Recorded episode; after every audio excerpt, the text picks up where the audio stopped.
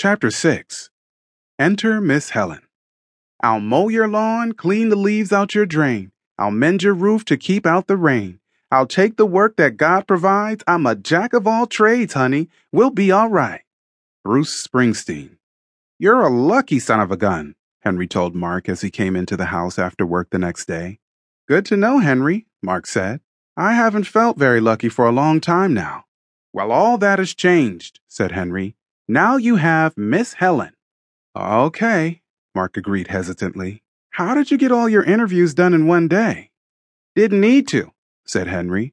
Do you remember Bobby Fulton? asked Henry. Isn't he the widower with five girls who lives over on Maple? Mark asked. That's the one, Henry agreed. Well, Bobby got wind of the fact that I was going to be hiring a live in help for you and the girls. His youngest leaves for college in two months, and frankly, Bobby doesn't have enough work for Miss Helen. So? So he asked me if I'd be interested in interviewing her. Said he'd give a glowing recommendation. And she was that good? Mark asked. She was better than that good, Henry said. She arrived with cookies for the girls. Never one to miss an opportunity, your daughters asked her about her ability to help with homework, her sewing talents, both of which you and I suck at, and where she stood on family pets. Oh no, groaned Mark. What did she say? She asked where you stood on family pets. Henry grinned. Then Jennifer said that you were for them, but it wasn't fair for a dog or cat to be home all day, all alone, and they were too much work when we're all away all day. That's what I said, Mark agreed. Then, if those are truly his only objections, I think we've solved that problem with a live in who believes every child should have some responsibilities for something other than herself. That's not all, Henry said, smiling. Apparently, Miss Helen is an avid gardener and carpenter. She and the girls are out back weeding the rose garden and building a doghouse. I thought you said Mother Teresa wasn't available. Wow, exclaimed Mark. She's already started? Technically, no, responded Henry.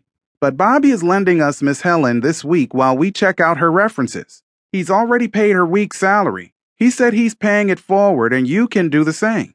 That was generous of him, Mark commented. I saved the best part for last, Henry added, grinning like a Cheshire cat. There's more? Mark asked. Henry nodded. While I was interviewing Miss Helen, that Snoopy Andrea came to the door with one of her awful casseroles. Mark groaned. Hold on until I finish, said Henry. Miss Helen answered the door and told Andrea you would have no further need of her casseroles. Thanks for thinking of us. Have a nice day. Then she shut the door firmly but gently on Andrea and her casserole. Henry, I think we have a jack of all trades, Mark chortled. She cooks, cleans, sews, does yard work, and builds doghouses.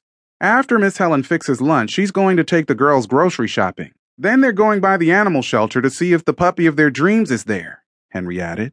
The girls adore her like the grandmother they never knew, Henry added, his eyes brimming. Miss Patsy would have loved her,